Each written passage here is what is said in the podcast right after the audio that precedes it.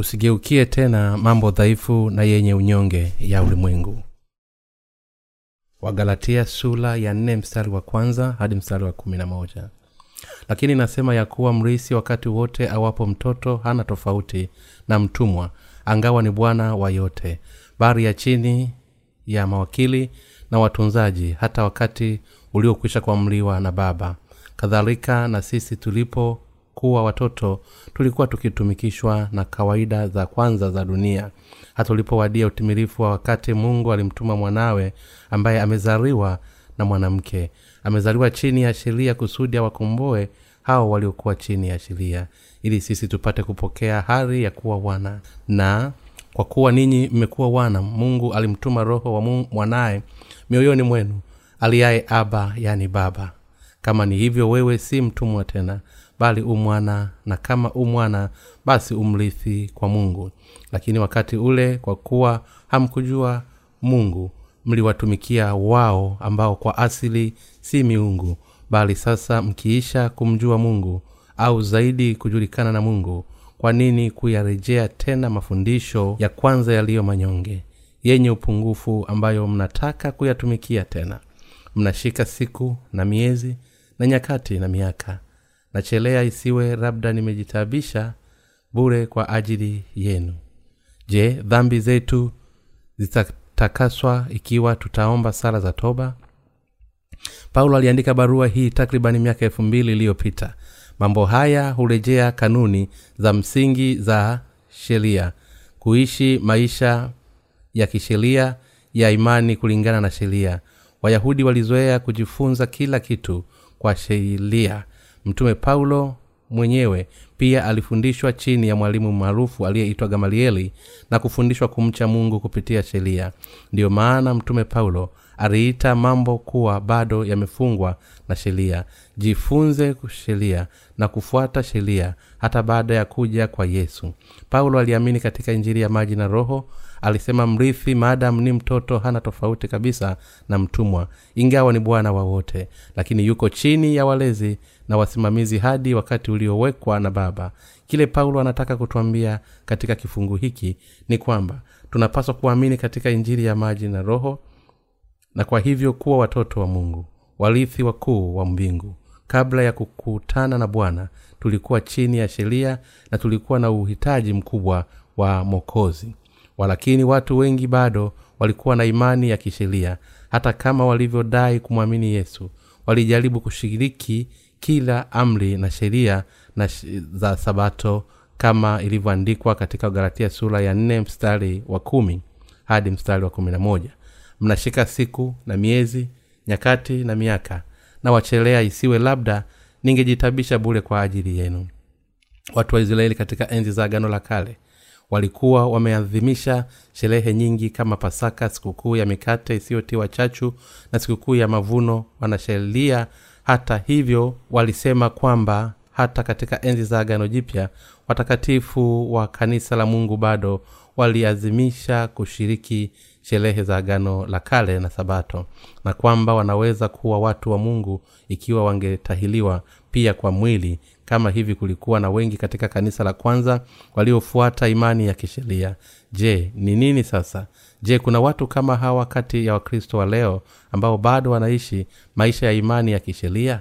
Ndiyo kuna watu wengi ambao wanaamini kwamba bado wanalazimisha kufanya sala zao za toba ili kuosha kutoka katika dhambi zao.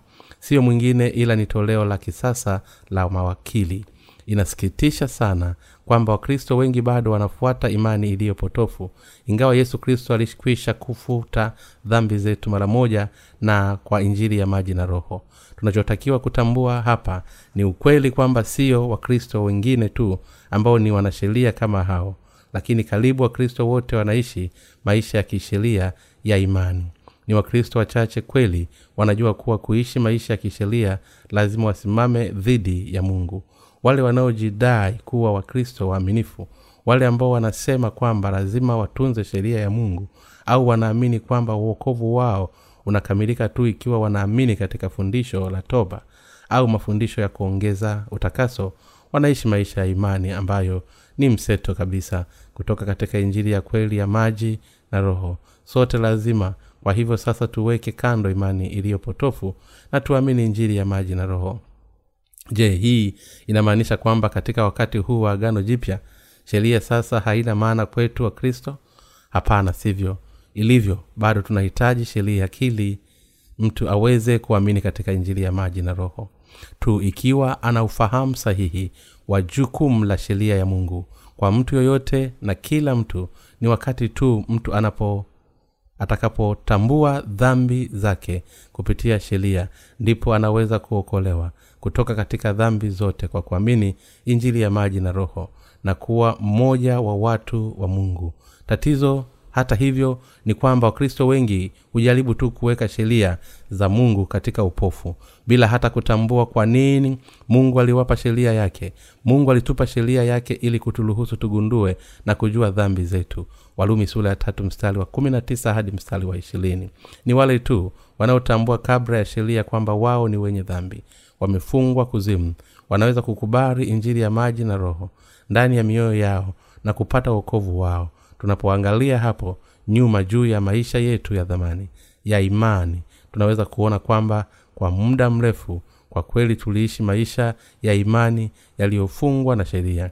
Walakini mara injili ya maji na roho ilipokuja kwetu mwana wa mungu alitufanya tuwe wenye haki kabisa ili tusiwe tena chini ya sheria.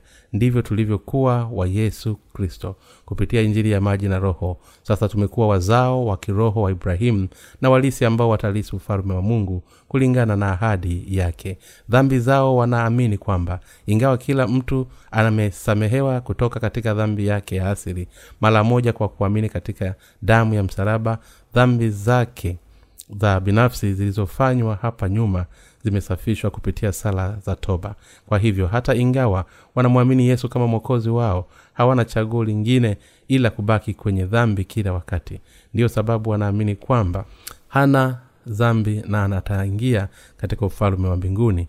Watu hawa kwa kweli wamekuwa maadui wa mungu. Ingawa hii haikuwa nia yao kwa nini wamekuja kupingana na mungu na kanisa lake? Kwa sababu wame kataa ukweli wa mungu ambao unakusamehe dhambi zao mara moja na badala yake wanajaribu kupokea ondoleo la dhambi zao kupitia maombi yao ya toba.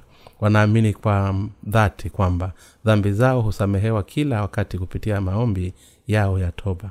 Lakini wale ambao hufuata imani ya aina hii dhambi zao zote zimebaki ndani ya mioyo yao.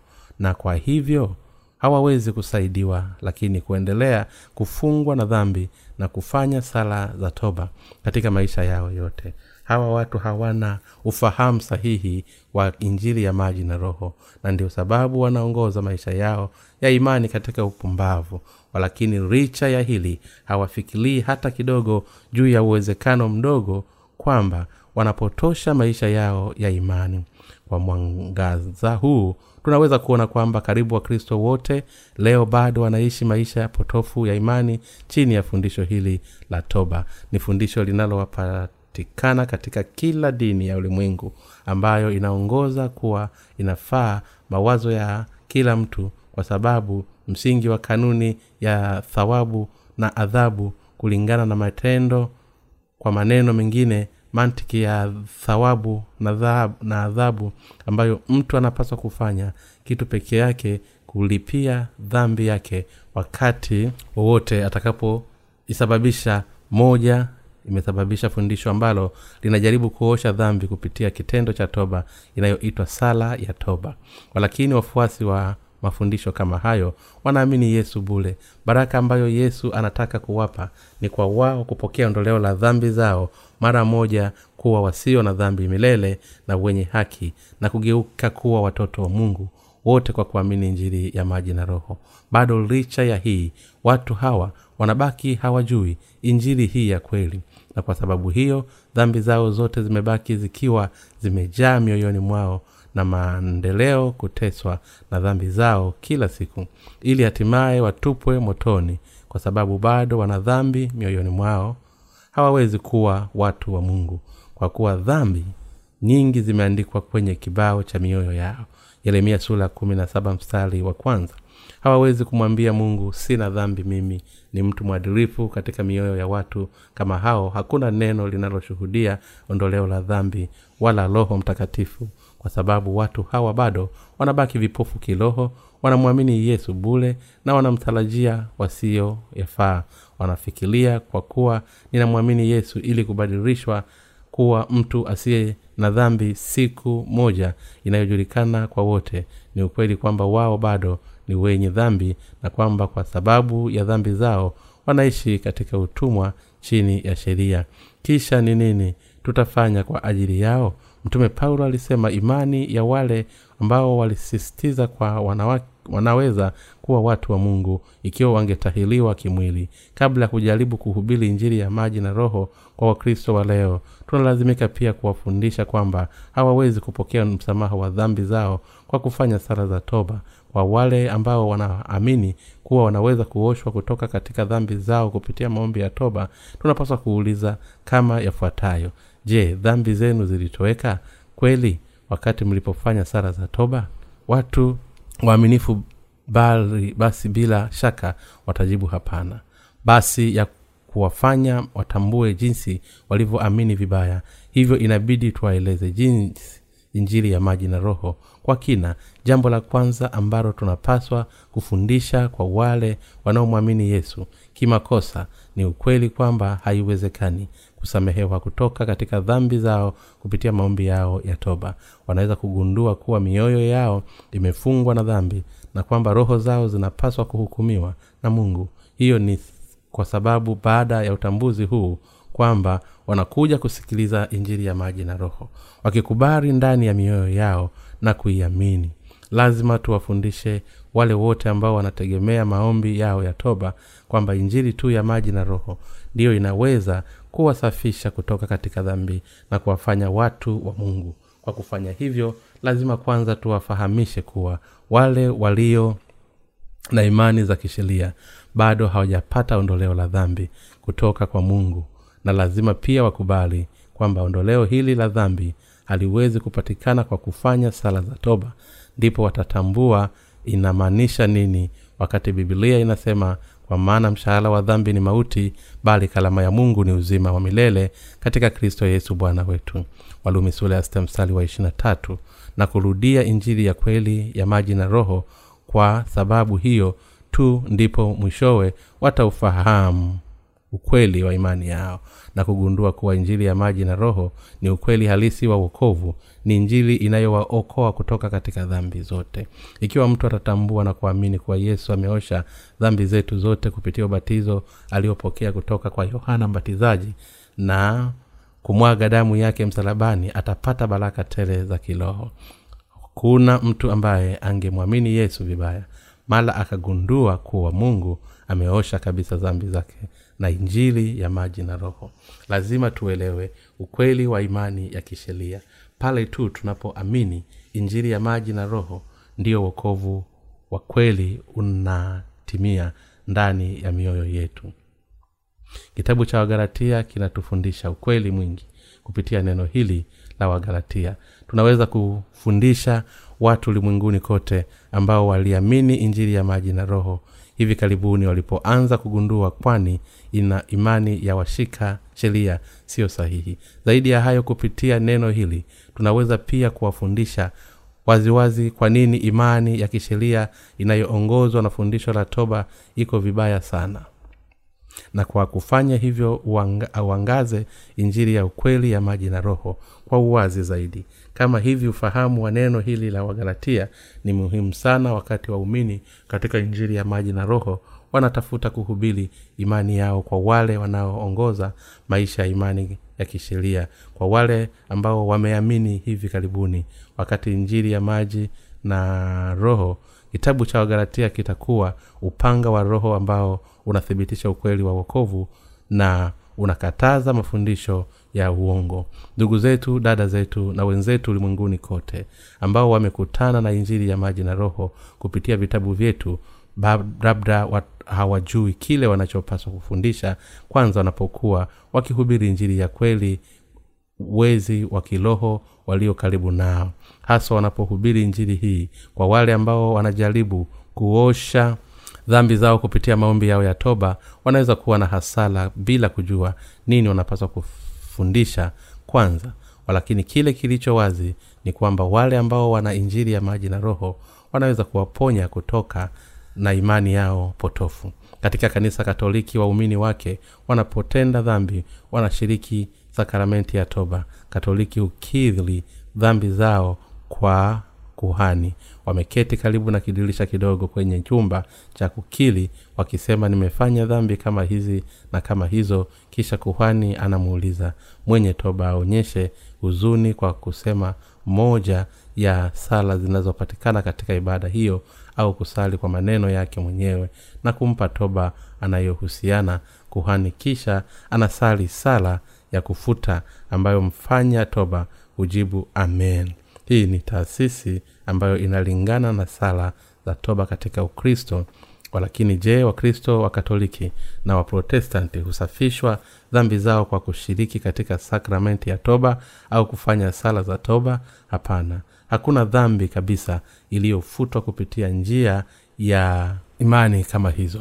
Lakini licha ya hii wakristo wa leo wanaamini yesu kama mwokozi wao kulingana na urahisishaji wao bila kujua injili ya maji na roho wakiamini kwamba yesu aliyesurubiwa ni mwokozi wao wanajaribu kuosha kutoka katika dhambi zao kwa kufanya sala za toba wanadhani kwamba dhambi zao zote zitatoweka ikiwa wana bidii tu katika maombi yao ya toba. Kwa maneno mengine wanamwamini yesu tu kama taratibu za dini. Ndiyo maana kila wakati wanabaki wenye dhambi hata kama wanadai kumwamini yesu kama mwokozi wao. Wakati wa kanisa la kwanza watakatifu wa makanisa ya garatia walipokea tohara ya mwili ili kudhalau kuondokana na kuteswa kutoka kwa wasioamini wa, wa kutafuta idhini ya wayahudi ambayo hawakumwamini yesu. Walifuata mapokeo ya kidini ya uyahudi.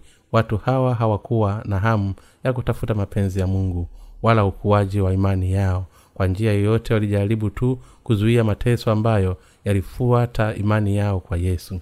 Walakini ikiwa walikuwa chini ya raana ya sheria hapo awali lakini sasa walijua na kuamini katika injili ya maji na roho ukweli au uokovu wa kweli basi ilikuwa jambo la kweli tu kwamba wanapaswa kuteswa na marafiki wengi wenzao na hata familia. Lazima utambue kuwa hata katika kanisa la mungu kuna wengi ambao sio watu wa mungu. Kweli ni wa kawaida yetu kuteswa kwa sababu ya imani yetu katika yesu. Na wale ambao sio watu wa mungu mtume paulo pia alikuwa akiamini uyahudi na alipogeuka na kumwamini yesu kristo wayahudi walimtesa na kujaribu kumuua. Ndiyo maana paulo mtume paulo alisema kwa sababu neno la msalaba kwao wanaopotea ni upuuzi bali kwetu sisi tunaookolewa ni nguvu ya mungu. Wakorintho wa kwanza sura ya kwanza mstari wa nane.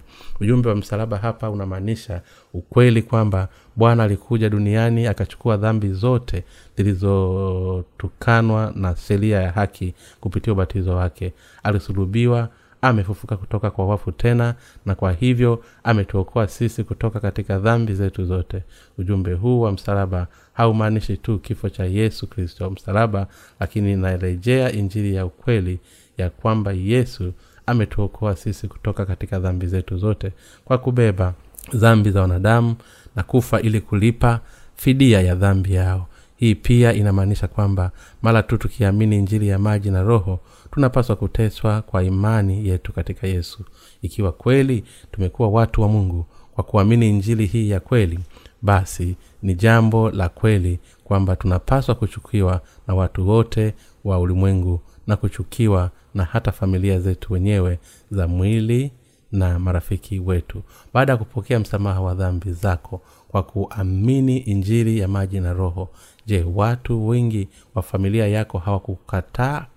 Mara tu tunapozaliwa mara ya pili kwa kuamini injili hii ya kweli na kupokea ondoleo la dhambi zetu mara nyingi tunapata watu wengi wanaotupinga vikali na kutuchukia bila sababu wale ambao bado hawajapata ondoleo la dhambi zao wana roho mbaya ndani yao na ndiyo sababu wanatuchukia sisi ambao tumekutana na yesu kwa kuamini njiri ya maji na roho.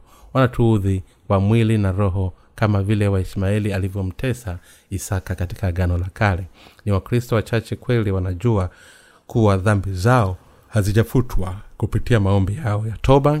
Kwa hivyo ili kuvunja imani yao isiyo na msingi lazima kwanza tuwafundishe kutambua ubatili wa sala za toba. Kwa kufanya hivyo tunahitaji kuwauliza ni miaka kumi tangu umwamini yesu? Na bado dhambi zako bado hazijatakaswa sawa. Je dhambi zako zilitoweka kupitia sala zako za toba? Na tunahitaji kujua kwako kuwa dhambi zako hazijafutwa kwa kufanya tu sala za toba baada ya kuzitenda wakati wa kumwamini yesu labda moyo wako ulijisikia hulu wakati ulifikiria juu ya yesu. Hii pekee yake labda ilikuwa ya kutosha kukujaza shukulani na labda ulihisi kama moyo wako umesafishwa baada ya kusali sala za toba. Walakini baada ya miaka kadhaa kupitia tangu umwamini yesu kwanza uligundua kuwa dhambi iliendelea kujaa moyoni mwako na kwamba dhambi hizi hazikuweza kutoweka ingawa ulifanya sala nyingi za toba. Je haikuwa hivyo? Kwa hivyo kwa ujumla wakati wa kristo wana shauku kubwa wakati wa kwanza kuhudhuria kanisani.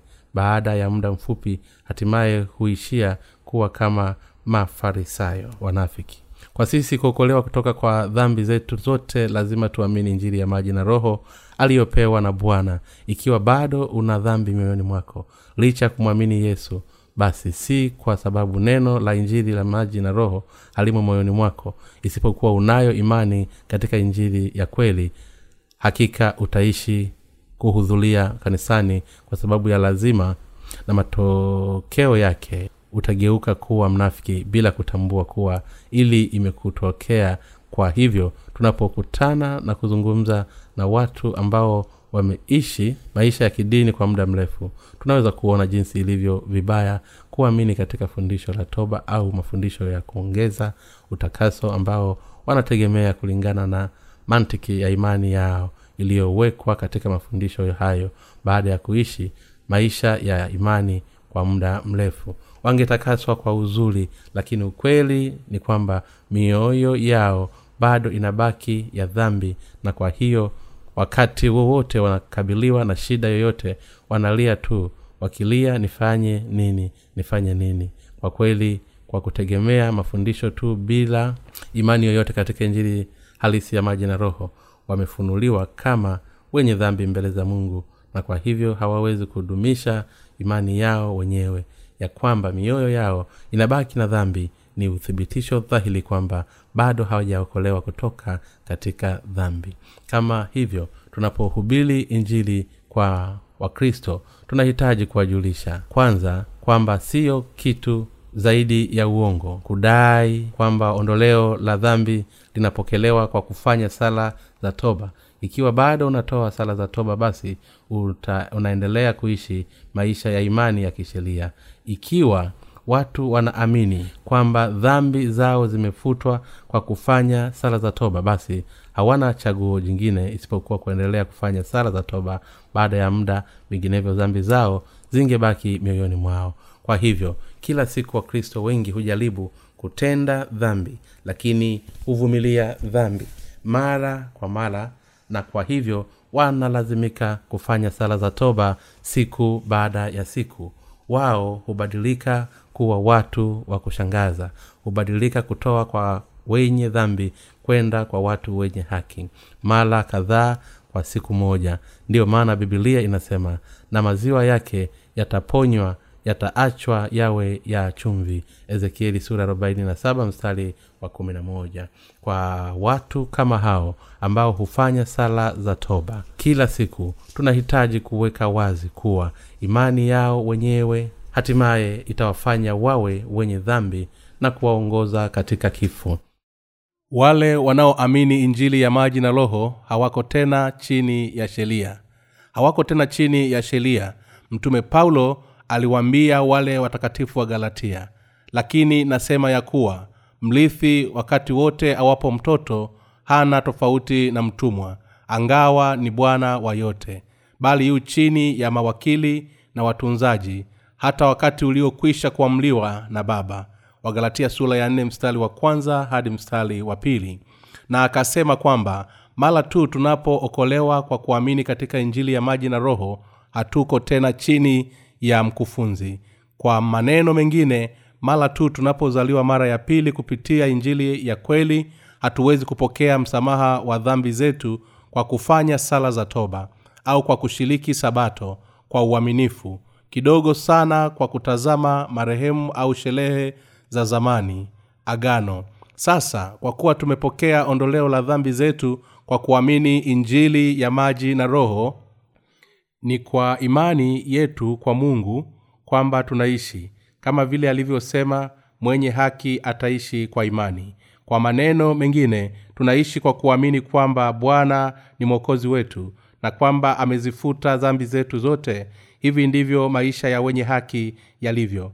Baada ya kufahamu kweli kuwa bwana ametuokoa kabisa kupitia injili ya maji na roho tunaweza kuwa na imani ya kweli kwake katika neno lake na kwa nia yake nzuri kwetu wale ambao wanaishi maisha ya imani ya sheria bado hawapati zaidi ya hatua ya msingi ya dini inayoitwa ukristo kwa kweli wao ni tofauti na wale ambao wanaishi maisha ya juu ya imani. Waumini katika injili ya maji na roho ni watu walio na imani sahihi kabisa.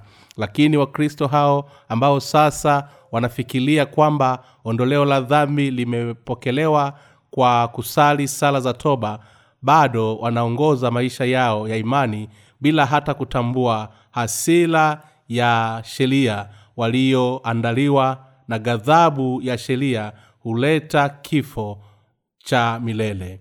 Wanafunzi wachanga hawana budi kuendelea kuhudhuria shule hadi watakapokuwa watu wazima. Kwa nini? Kwa sababu ni lazima wapate angalau elimu ya msingi kufanya kazi vizuri katika jamii walakini mara tu wanapokuwa watu wazima hawataendi tena shuleni.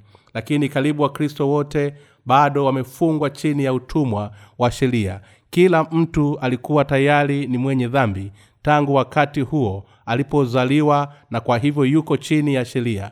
Kwa nini? Kwa sababu kuna dhambi kati ya moyo wa kila mtu. Ndiyo maana kila mtenda dhambi lazima akutane na yesu kristo kupitia injili ya maji na roho. Na lazima atoke kutoka katika ufahamu wa kwanza wa sheria wagalatia sura ya nne mstari wa nne hadi mstari wa tano inasema hata ulipowadia utimilifu wa wakati mungu alimtuma mwanawe ambaye amezaliwa na mwanamke. Amezaliwa chini ya sheria kusudi awakomboe hao waliokuwa chini ya sheria. Maneno kukomboa hapa yanamaanisha kununua kwa kulipia gharama. Masoko ya watumwa yalikuwa yakifanya kazi sana katika siku za zamani. Wakati mtu anahitaji mtumwa ilibidi aende kwenye soko la watumwa na aripe gharama inayofaa kumnunua huyo. Kwa maneno mengine mungu kuwa na mtumwa mtu alilazimika kulipa pesa hizo na kumnunua. Vivyo hivyo ili bwana atupeleke katika ufalme wa mungu na kutufanya tuishi milele kama watoto wa mungu. Ilibidi atukomboe na kazi ya upatanisho wa maji na roho ndiyo sababu bwana alibatizwa na yohana mbatizaji na kusulubiwa hadi kufa. Yote haya ni kulipa maripo ya dhambi zetu. Hivyo ndivyo bwana ametukomboa kutoka katika dhambi zetu zote.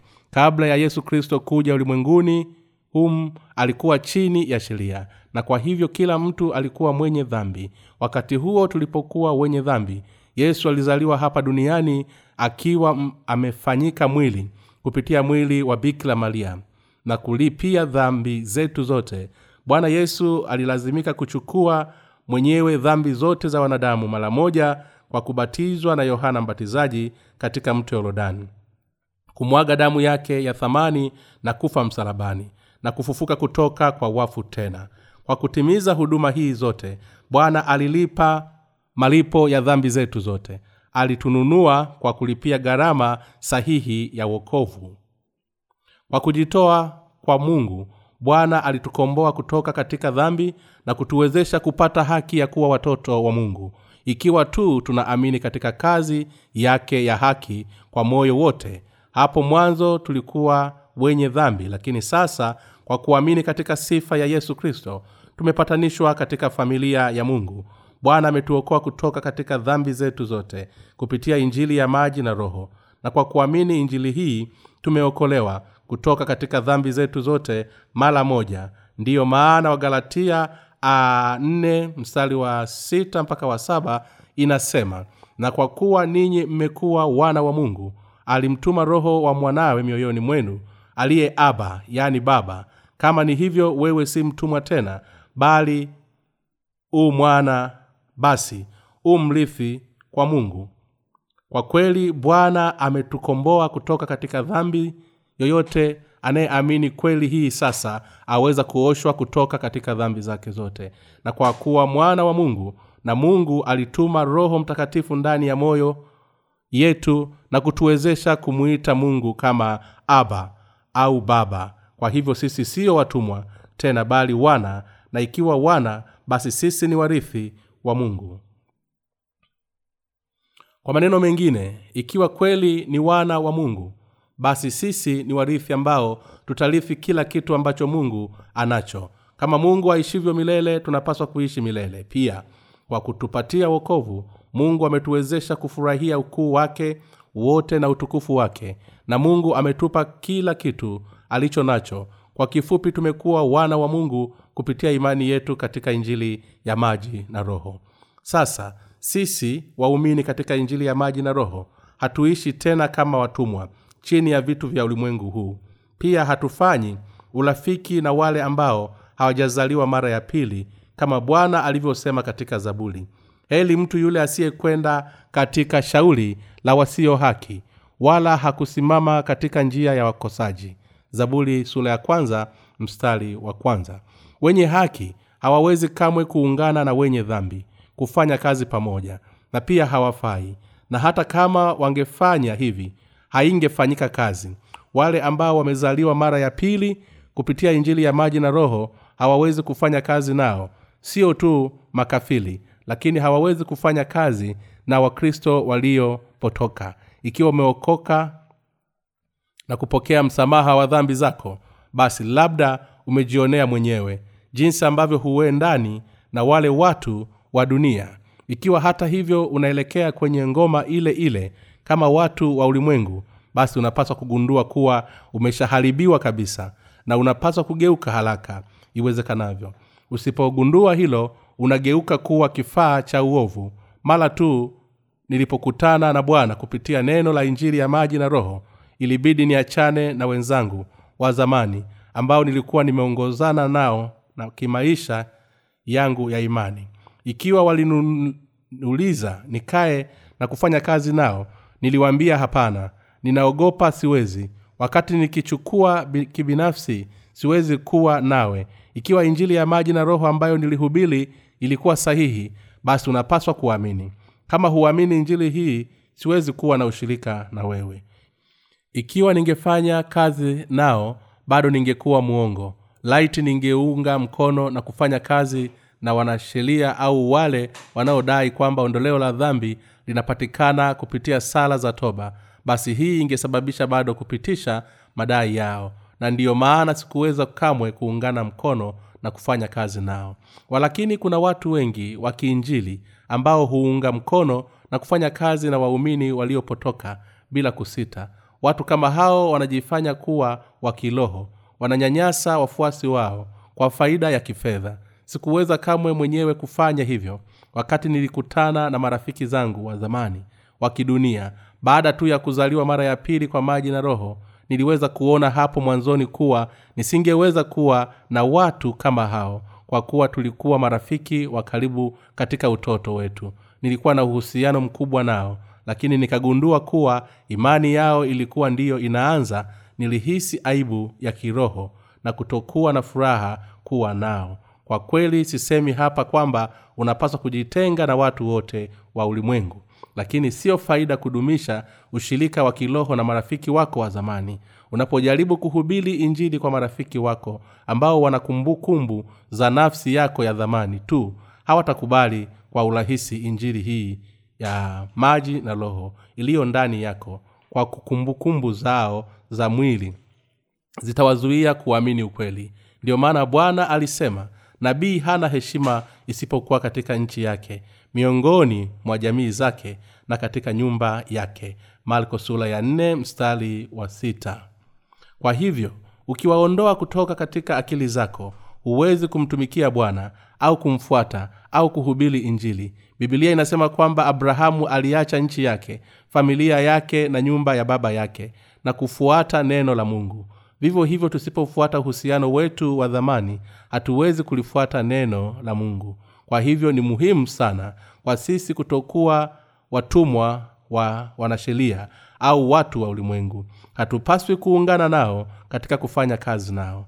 Ndiyo maana mtume paulo aliwakemea watakatifu wa galilaya na kuwaonya akisema sasa kwa kuwa mnaijua injili ya maji na roho ni kwa vipi mnatamani tena kurudi katika mambo dhaifu na manyonge? Ungana na ujumbe huu kwa hali ya leo bibilia inauliza mtu aliyezaliwa upya mara ya pili anawezaje kurudi ulimwenguni na kurudi kwenye imani potofu ya wanaodai kwamba ondoleo la dhambi linapatikana kwa sala za toba?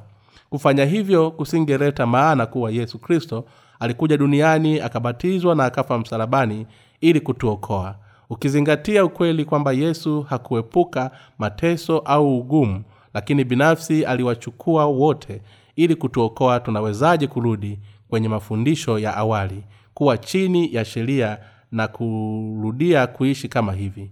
Hatupaswi kamwe kufanya hivyo. Ikiwa waliozaliwa mara ya pili wanataka kuwa watumishi lazima wawe watumishi wa haki sio wawe watumishi wa dhambi watumishi wa ibilisi au watumwa wa wanasheria mtume paulo aliweka wazi hapa kwamba hatupaswi kuwa watumwa wa wale ambao hawatendi haki. Kwa sababu bwana ametuokoa kupitia injili ya maji na roho. Mtume paulo alisema yafuatayo kwa maana ninyi ndugu mlioitwa mpate uhuru lakini uhuru wenu usiwe sababu ya kuufuata mwili bali kumtumikianeni kwa upendo. Wagalatia sura ya tano mstari wa kumi na tatu. Kwa maneno mengine mungu ametupa uhuru wa kweli lakini hatupaswi kutumia uhuru huu kutumikia miili yetu au kufanya maovu. Wakati tulipofungwa na dhambi kulaaniwa mungu alituokoa kutoka katika laana ya sheria ya dhambi na yesu alituokoa kutoka kwa vifungo vyote ambavyo vilikuwa vimetufunga na akatupa uhuru wa kweli. Bwana alisema kwamba alitupa uhuru wa kweli kwa sababu alitaka tuishi kwa hiari kwa yaliyo sahihi bado angetaka kuendelea kufungwa na ulimwengu tena. Licha ya hili ikiwa mtu anataka kufungwa tena na dhambi na kufanywa mtumwa tena wa ulimwengu basi anastahili kukemewa. Lazima tusikilize maagizo ya mtume paulo. Mwaka huu pia tunayo kazi kubwa ya mungu ambayo inahitaji kufanywa kupitia kanisa lake. Tumefanya maandalizi mengi hasa sasa na sasa kwa kweli tunafanya kazi nyingi. Tunahitaji wafanyakazi wengi wa mungu pia. Watakatifu wanapaswa kumtumikia bwana kupata pesa kwa bidii kupitia kazi zao na kutunza familia zao ipasavyo. Wakati watumishi wake wanapaswa kufanya bidii kutekeleza majukumu waliokabidhiwa kutoka kwa kila mmoja ya machapisho yao kuna mambo mengi ambayo tunapaswa kufanya kutoka kwa machapisho yetu. Hatupaswi tena kurudi katika vitu dhaifu na vinyonge kuwa watumwa wa sheria. Neno mwombaji ni mfano wa mtukufu.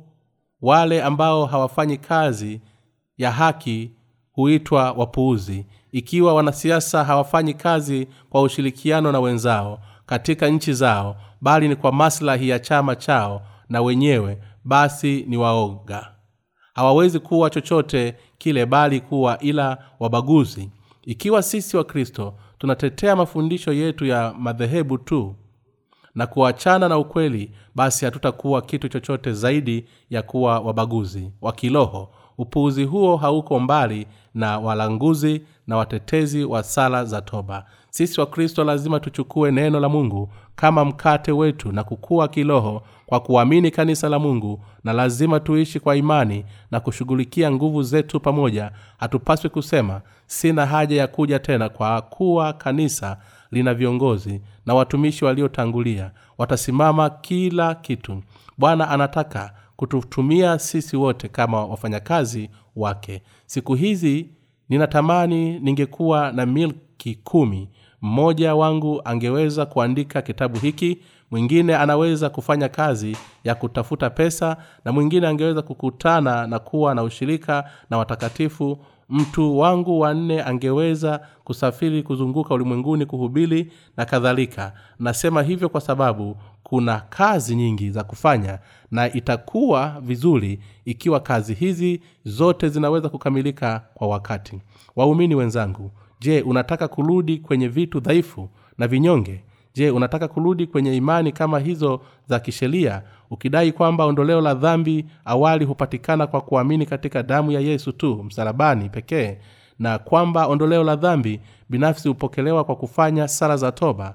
Ninajua kuwa hivyo sivyo unavyotaka. Ikiwa wewe na mimi tunatoa mili yetu kwa jambo jema basi tutafanywa vyombo vya haki. Lakini ikiwa tutatoa miili yetu kwa uovu licha ya kupokea msamaha wa dhambi zetu basi tutakuwa watumwa wa uovu. Ndiyo maana bwana anatuambia tuwe watumishi wa haki. Kila kujali ni nani ikiwa mtu atatoa mwili wake kama kifaa cha haki roho mtakatifu aliye ndani yake atafurahi. Bwana atampa mema naye atambariki kwa wakati wake. Walakini ikiwa tutatoa miili yetu kuwa vyombo vya uovu basi laana zitatuongojea. Ikiwa tutafanya hivi haiwezekani kwetu kuwapata wale ambao hatupaswi kamwe kukutana nao na kwa hivyo ikiwa ni kwa kukusudia au bila kukusudia tunaweza kuchafuliwa kwa uchafu na mawazo ya machafu na imani yao mbaya na ya uongo. Mtume paulo alikuwa akijitahidi sana kuihubili injili ya maji na roho kwa watakatifu wa makanisa ya galatia na kuwalea na bado wale waliotahiliwa walikuja na kumwangamiza wote.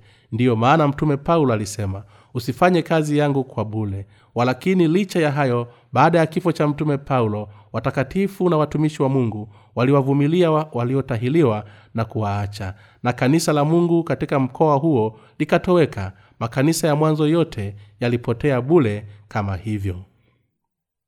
Katika kanisa letu pia ikiwa tunavumilia wale wanaodai kwamba dhambi imefutwa kwa kutoa sala za toba basi sote tutapotea kwanza kabisa. Kwa hivyo sisi wenyewe hatupaswi kugeuka kuwa watu kama hao na pili hatupaswi kuvumilia kamwe wale wanaotafasili neno vibaya na kulichanganya kanisani. Tunao uvumilivu wa kuwangojea wale ambao wametosha kuishi katika mwili. Wakati mwili hauna kutosha mambo ambayo yanahitajika ni marekebisho fulani.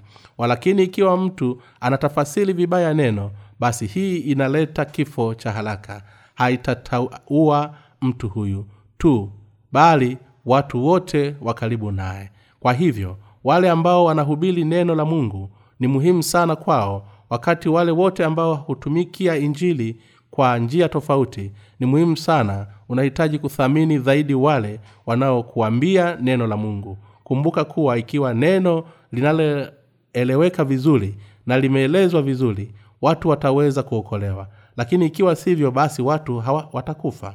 Kamwe usivumilie walimu kama hao wa uongo ndani ya kanisa. Sasa hatupaswi kurudi kwenye maarifa ya awali na kuishi maisha potofu ya imani. Wala hatupaswi kuvumilia imani hizo. Lazima kila wakati tuishi na kushinda kwa imani yetu katika injili ya maji na roho.